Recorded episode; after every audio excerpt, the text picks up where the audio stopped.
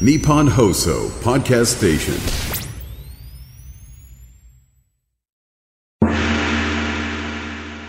山下智博のとにかく明るい中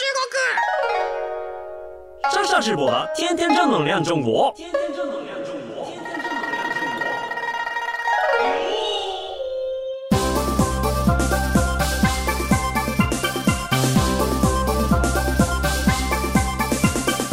真实面的学员，大家好，我是上少直播。皆さんこんにちは。中国ビリビリナンバーワン日本人インフルエンサー、コンテンツプロデューサーの山下智博です。日本放送ポッドキャストステーション山下智博のとにかく明るい中国。さあ、今週も張り切って参りましょう。今日は上海からお届けします。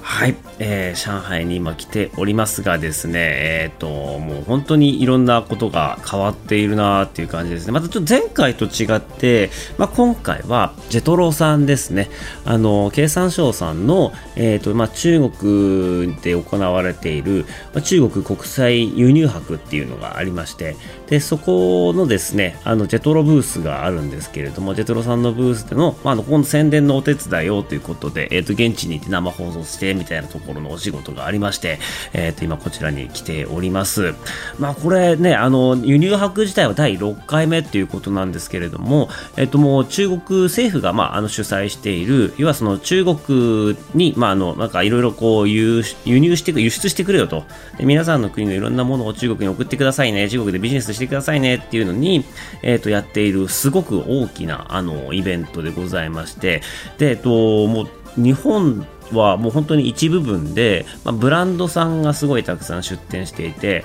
まあ、日本でいうと、あの、花王さんですとか、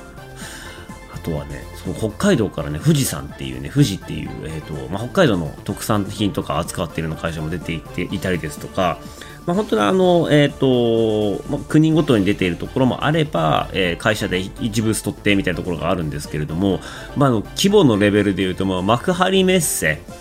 幕張メッセの2倍ぐらいの規模でやってたりとかしていて、いやもうね、ま、道に普通に迷うレベルで、あの、所狭しとブースが並んでおりました。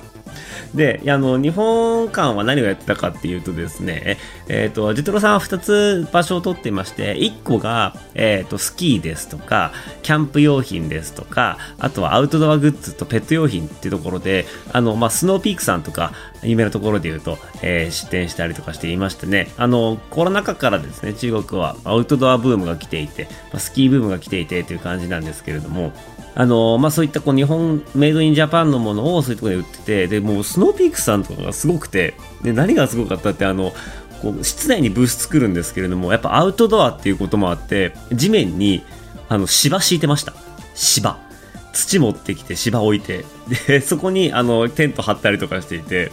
まあ、多分そそこまで土壌を持ってきたのはもうあのスノーピークさんというかジェトロぐらいしかなかったぐらいでやっぱすごく目立ってましたねでもう一つあってそれが、えー、と日本酒焼酎えーあとはリキュール類ですね。そのあたりを持ってきていましたね。で、えっと、日本酒はですね、もうすべての、あのもう100種類ぐらいかな、あったんですけれども、全部その、もうちっちゃいおちょこの、プラスチックのおちょこもあって、蛇口ひねればその日本酒が出てくるみたいな感じで飲み放題ブースみたいになってて、もうそこはもう本当に非常にたくさんの人が来てましたね。であのー日本酒協会っていうところがですね、まあ、日本酒の種類をこう飲み飲み口に合わせて4種類に分けて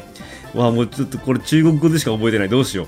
あのニュアンス的に言うと、まあ、さっぱりフルーティーっていうのとすっきり切れ味があるっていうのとコクがあるっていうのともうあのヴィンテージみたいな。なんかそういう感じの4種類で分かれていて。でそのそれを一応まあ大まかに4個にあのおお酒を分けていて。でそこでこうあの飲んで、えーそこでこう大雑把にね、そこでもう分類されていて、一番最初に飲む人、まあ、初心者とかにはよくできている、初心者向けにすっかり、あの、えー種類分けができているという感じだったんですけれども、まあ、要はここって一般の人も来ることができるっちゃできるんですけども基本的には B2B の、えー商談会ですので、えー、と中国のバイヤーさんとかがたくさん来てましてですね、えー、とその中でですね気に入った商品があったらそこで話をして輸入するかどうかみたいなのを決めるみたいなそんな大掛かりなイベントが、えー11月6日から10日までですね約5日間、はい、あの毎日行われていました。なんかここまででかいのに、えー、と本当にいろんな国からたくさんこう参加している人たちがいてでかつ毎日人が減らない素晴らしい量の人ですっかりこう疲れてしまうぐらいでしたというところでですね、あの今日はまあそんな中国の、ま、消費者の話っていうところで、えー、ちょうどつい先日終わりましたダブルイレブンの話っていうのを、えー、させていただきたいと思います。題して、ダブルイレブンの話、もう2回繰り返しただけです。すいませんはいはいはい。いや、そうなんですね。えっ、ー、と、たまたま僕がですね、今回11月8日から20日までですね、上海にいるというところで、えっ、ー、と、もうほんと4年ぶり ?5 年ぶりかな？ダブルイレブンという独身の日11月11日の、まあ、セールの日がちょうど来ましてですね、中国にいる間に。で、まあ、ものものも僕も買い物をしましたっていう話なんですね。で、一応まあ、あの、補足がてらこのダブルイレブン何やねんっていう話なんですけれども、これはですね、まあ、もともと、えっ、ー、と、まあ、独身身の日、えっ、と、1ってもう、あの、もう見た感じが棒1本じゃないですか。棒1本だから、えー、棒1本が、えー、4人いますよ。まあ、独身がいっぱいの日ですよ。独身の日ですっていうことで、要は結構、単身者で、まあ、可処分所得に余裕がある人向けの、まあ、セールの日っていうのを、えっ、ー、と、まあ、始めたんですよね。まあ、もともとはもう本当に、えっ、ー、と、シュワングンジエっていう、まあ、本当に、単身者のお、ま、あの日っていうとこしか決まってなかったんですけども、まあ、そこにアリババがセールがあります、セールやりましょうっていうことですごい盛り上がっていって、まあ、コロナ前とかはもう景気が良かったので、もうものすごい消費煽って、まあなんかあの、1日で何十億元行きました、何百億元、何千億元行きましたみたいな感じですげえ盛り上げてたんですけども、まあちょっと途中からですね、その辺ちょっと冷静になりましょうっていうことで、まあそのあたりの、あの、これだけ売れましたっていう報道のトーンはダウンしてはいるんですけれども、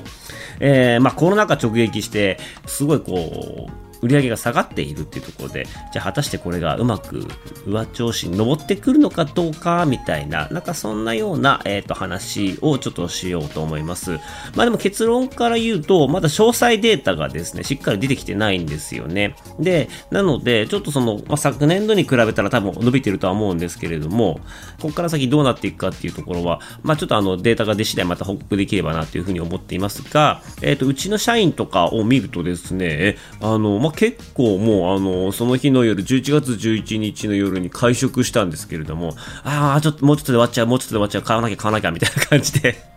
結構みんな、あの、たくさん買ってて、まあ、そこまで不景気な感じはあんまりね、しなかったんですけれども、はい。えっ、と、僕が買ったものっていうのをね、あの、今日はちょっと皆さんに紹介したいなっていうふうに思います。でね、僕が何を買ったかっていうとですね、えっ、と、携帯電話をね、買いました。で、中国産の携帯電話なんですね。で、えっ、ー、と、まあ、最近の中国の携帯電話事情とかで言うと、結構ね、日本でも話題になっているファーウェイっていう携帯があるじゃないですか。まあ、中国国産の、えっ、ー、と、携帯の代名詞なんですけれども、要はアメリカとかでは使っちゃダメよって言われている、まあ、政府交換とかは使っちゃダメよ、情報漏洩の危機あの危険性があるからっていうところで、名指しで指名されたりとか、なんかいろいろあっても、あの、大変な目にあったファーウェイなんですけれども、今ね、中国はとにかくこのファーウェイが人気です。で、ファーウェイは、あの、ハーモニー OS って、要はそのアンドロイド使えませんっていうふうに言われた後、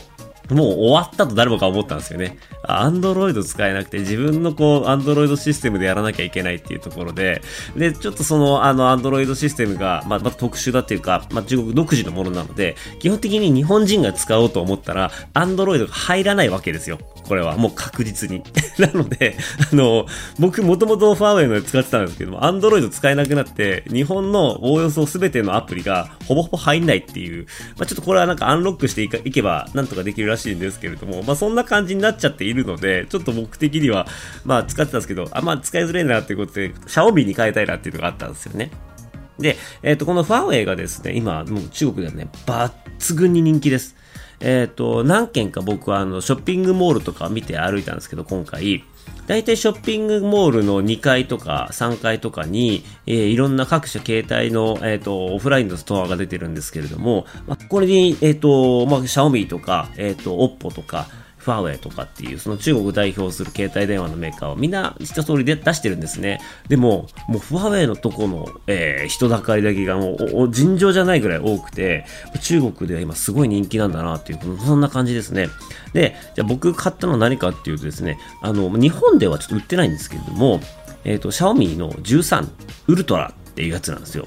で、今、あの、実はシャオミの14っていうやつ。まあ、これもほとんど iPhone だと、iPhone と同じと思ってください。今ね、シャオミは14までいってるんですけれども、僕買ったのはもう片落ちの13のウルトラってやつなんですけれども、えっ、と、これはグローバルモデル、日本では取り扱いないんですけれども、グローバルモデルはあるみたいで、グローバルモデルが1499ユーロ、おおよそ23万円する携帯電話らしいです。国際版は。で、なんでこんなに高いのかっていうと、これ、あの、携帯のカメラ機能に振り切ってるモデルなんですよ。で、一応、シャオミ13ウルトラで検索をすると、えー出てきます。で、出てくるんですけれども、ちょっと日本では、あの、正規、非正規ヒルートが入ってはきていないんですよね。で、これの何がすごいかっていうとですね、あの、ライカと共同開発したカメラがついているんですよ。で、ただ、中国の携帯電話って、まあ、ファーウェイとかもそうなんですけれども、実はもう4、5年前から、えっ、と、携帯電話にライカ製のカメラを入れるっていうことを、えーやっているんですよね。故に中国ってやっぱりその、カメラの性能っていうのを日本以上に重視する国なんですよ。もうカメラがとにかく、えっ、と、もう命であると。であとは、まあ、ゲームする人はもう CPU とかその辺やったりとかするんですけれども、まあ、とにかくカメラが綺麗、カメラが漏れるっていうところ、あのちゃんと綺麗に撮れるっていうところがすごくやっぱ大事で、で、これもともと、あの中国って日本よりも自撮り文化っていうのがあるんですよね。で、自撮り文化でどういうことかっていうと、あの昔、カシオ、日本のカシオが、カメラと、えビデオがついている、あのなんていうのかな、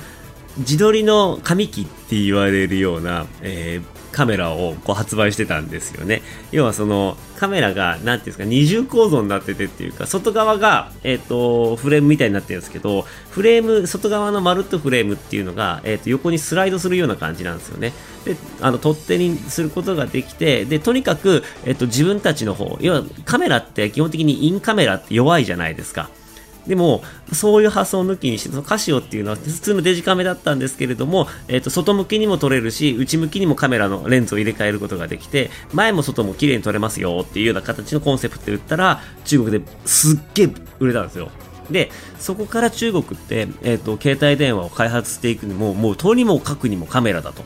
で、もう今完全に、まあ、ぶっちゃけ言うともうあのカメラに必要な機能っていうのは大体もう揃っていて、まあ、これ以上どうすんねんみたいなところまで言ってるんですけれども、まあ、それでも画素数を追い求めていくのが中国なんですよね。で、このカメラが、えっ、と、大体 iPhone だと性能のいいカメラが1個ついてるんですよ。あとは標準カメラと望遠カメラがついているっていうのが iPhone の,、ま、あのプロシリーズですね。この3つになってるんですけれども、標準カメラ以外はそんなに機能がそこまで強くないんですけれども、えっ、と、この Xiaomi のウルトラっていうやつはですね、あの、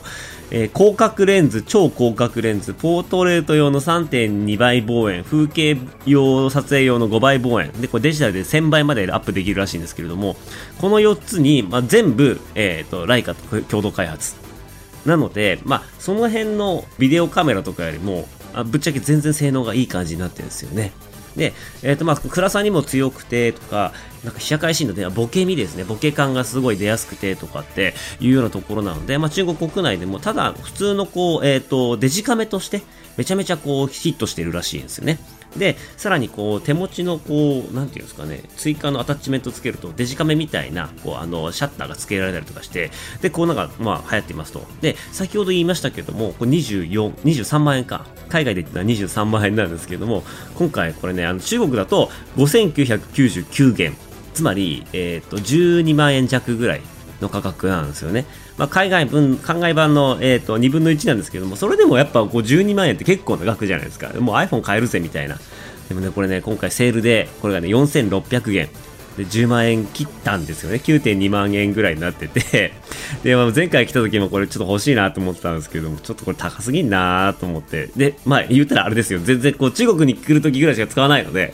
あの、見送ってたんですけれども、はい。あの、もうちょっと4600円。10万円切ったので、ちょっと買ってしまいましたね。はい。で、なんか、あとはですね、もうこのマイクだったり、あと、あの、中国の僕の服買ったりとかはしてたんですけれども、いやー、これね、あのー久しぶりに来ましたけど、やっぱすごい盛り上がってますね。なんかあの、買い物したくなるような仕掛けっていうのがどんどんどんどんできていて、で、えっと、なんか今年に関して言うと、えー、ダブルイレブンのそこを見ると、昔は男性の消費者っていうのはすごい軽視されてたんですよ。で、男性の消費者っていうのは、えっ、と、犬にも及ばないって南進ブルーゴーって言われていて、あの、消費力がなさすぎるから、無視してもいい存在って言われてたんですね。で、えー、特にインフルエンサーとかやっていると、男性ファンが多いと、えっ、ー、と、物を売っても売れないから価値がないみたいなことも、マーケット業界では言われるぐらい、男性は、あの、要はこう、お金を貯めて、えー、ゲームとか、えデジタルデバイスには興味を示すけれども、若い人は、ファッションとか美容とか消費財に対しては全く興味を示さないような人種だから、え、高いものが売れないので無視してよしと。で、格付けでいくと、一番お金使ってくれるのは若い女性であると。で、その次に、えー、子供だと。で、子供がお金使うっていうよりかは、家族が子供のために使ってくれる。女性は、えっ、ー、と、男性も女性のためにお金使うし、女性は自分、女性のために使うと。で、その次が子供。で、その次が老人。老人も、えっ、ー、と、まあ、あの、老後の商品だって買ったりとか、えー、そういうこともあるので、老人もターゲットになると。で、その次が、え、ペット。まあ、ペットはね、多分ね、もう今や老人を抜いてる気がするんですけれども、そのぐらい盛り上がってますけれども、そして最後に男性が来ると。で、あの、男性はもう本当にた、そういう意味で言うと、えっ、ー、と、買い物しないんですが、今年のダブルイレブンは男性の消費が伸びたっていうのが象徴らしいです。はい。で、まあ、じゃあそんな彼らが最近は何を買ったのかっていうところで言うと、えっ、ー、と、水とか、無糖飲料、甘くない飲み物。あとは、えっ、ー、と、まあ、太らないお菓子とか食物繊維が入っているような、ちょっと意識高い系のお菓子。で、あとは、ビアル、ビアルコール飲料。とか、あの、こう、いわゆる低アルコール飲料。で、成分が信頼できる乳製品。この辺は男性の方が女性の消費額を上回っていたそうです。面白いのが、さらに男性が女性を上回った消費っていうのが、えー、コーヒー、コーヒー豆とか、あの、コーヒー飲料とかですね。とか、鶏胸肉。このあたりが女性の消費を上回ったと言われているんですよ。で、これはつまり何かっていうと、男性がえー、いわゆるそのボディメイクですね。結構筋トレとか、そっちの方に舵を切り始めて、そこに対して消費していると。で最近ね、あの中国人男性の肥満率が5割、6割超えましたみたいな感じで、えっ、ー、と、僕の周り結構、あの、みんなオタク系の人たちばっかりなので、割と友達大体デブなんですけれど、あの、やっぱりね、みんなそろそろやばいと思って気を使い始めるらしいんですよ。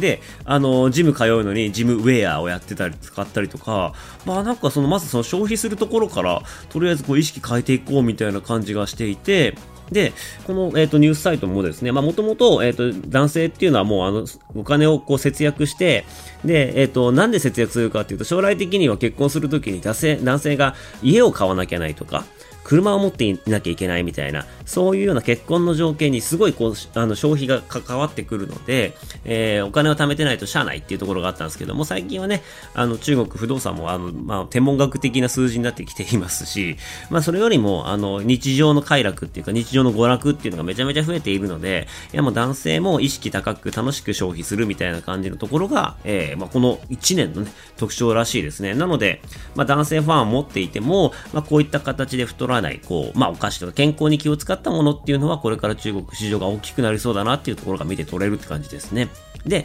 まあ、あの、女性とか全体に関して言うとですね、あの、今年はですね、アウトレットブームが来ているみたいです。で、えっと、まあ、ご存知の通り、やっぱり中国の景気っていうのは昔に比べても全然良くないと。で、まあ、ここが、あの、まあ、持ち直すように今いろいろ施策を打っているらしいんですけれども、えっと、まあ、基本的には物の態度として高ければ良いっていう、なんかそういうような概念っていうのが、えー、2010年代はあったんですよね。まあ、とにかく、えっと、人よりも高いものを買うことがすごく安心であって、ステータスであって信頼できると。なんで安いんだ？じゃあ悪いから安いに決まっているっていうところで、まあ、結構そういう中で、えっ、ー、と、海外から来たものとか、ブランド品とかっていうのが、まあ、ものすごくこう、えっ、ー、と、中国の人たちが追い求めていたと。で、それって、まあ、あの、裏を返せば一方で国産の商品があんまり良くないっていうようなことを、まあ、暗に意味しているわけなんですけれども、まあ、そんな、えっ、ー、と、時代がですね、お金が、ちょっと経済が停滞し始めて、えっ、と、終わり、で、今、あの、復活しているのが、まあ、そういったこう、国産のものですね。国産のものですとか、海外のものなんだけれども、正規品を、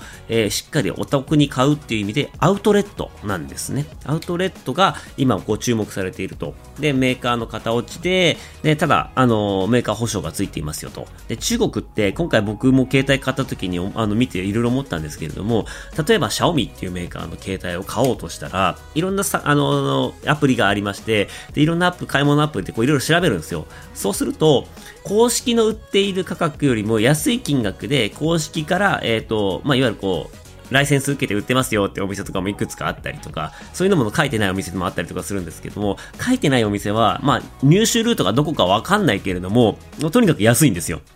まあ、6000元のもの、10万円のものあったとして、セールで、えっ、ー、と、8万円ですよとか言ってるけれども、あの、非正規ルートだと7万円とか、結構安く出したりとかしてるんですよね。で、えっ、と、僕、その、いろいろこう買い物するとき周りに中国人の友達がいたんですけれども、いや、もう、もう彼らが僕に言うんですよね。いや、もう、あの、その、非正規のやつは買うなと。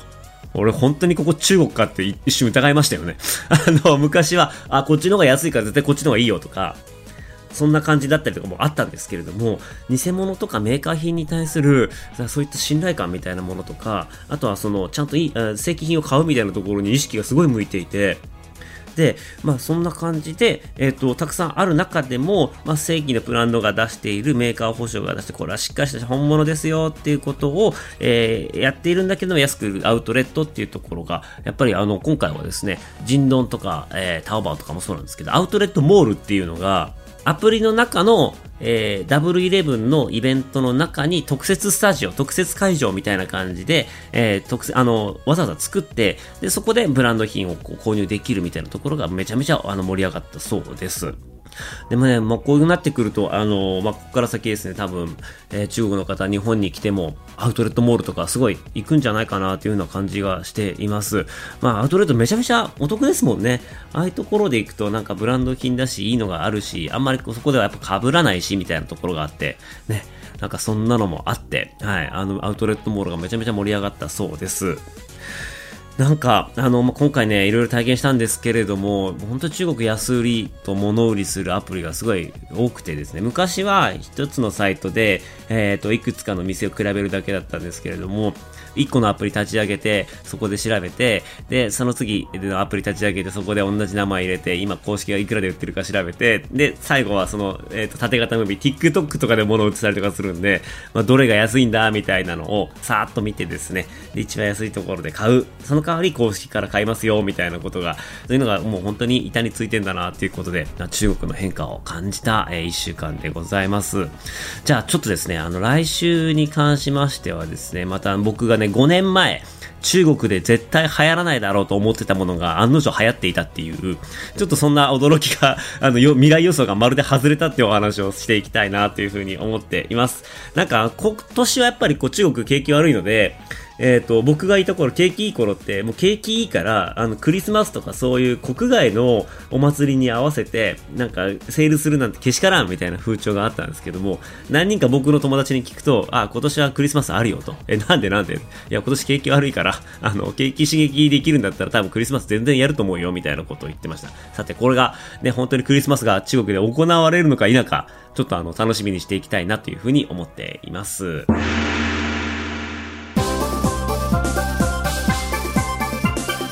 ということで、この番組であなたからのメッセージもお待ちしています。番組への感想、中国に関する取り上げてほしいテーマなどありましたらメールお願いします。メールアドレスは明るいアットオールナイトニッポンドットコム、akarui アットマークオールナイトニッポンドットコムです。ここまでのお相手は山下智博でした。那么大家下次再见，拜拜。